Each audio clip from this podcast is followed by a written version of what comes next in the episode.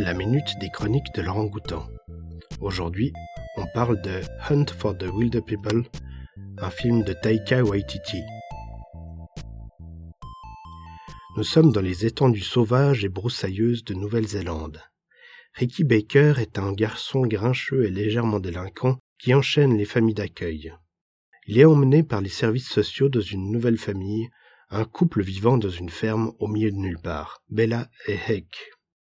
Au contact chaleureux de Bella, Ricky commence à apprécier son nouvel environnement, même si Heck est sauvage et renfrogné. Mais à la suite d'un événement tragique, les services sociaux veulent le récupérer pour le placer ailleurs.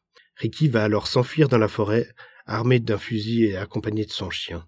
Il va vite être rejoint par Heck, et tous les deux vont entamer un long périple dans le bush pour échapper aux autorités. Hunt for the Wild People, ou en français À la poursuite de Ricky Baker, est le quatrième long métrage de Taika Waititi, sorti en 2016. On y retrouve sa capacité à instiller l'humour dans les situations sombres et à créer des personnages pittoresques et attachants.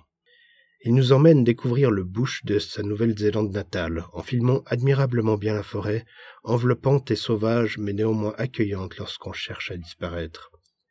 Un film doux, drôle et rythmé, à déguster si possible dans sa version originale pour profiter de cet accent du bout du monde. Les chroniques de Laurent Goutan sont un podcast des bibliothèques de la ville de Lausanne. La chronique du jour vous est proposée par Jérémy.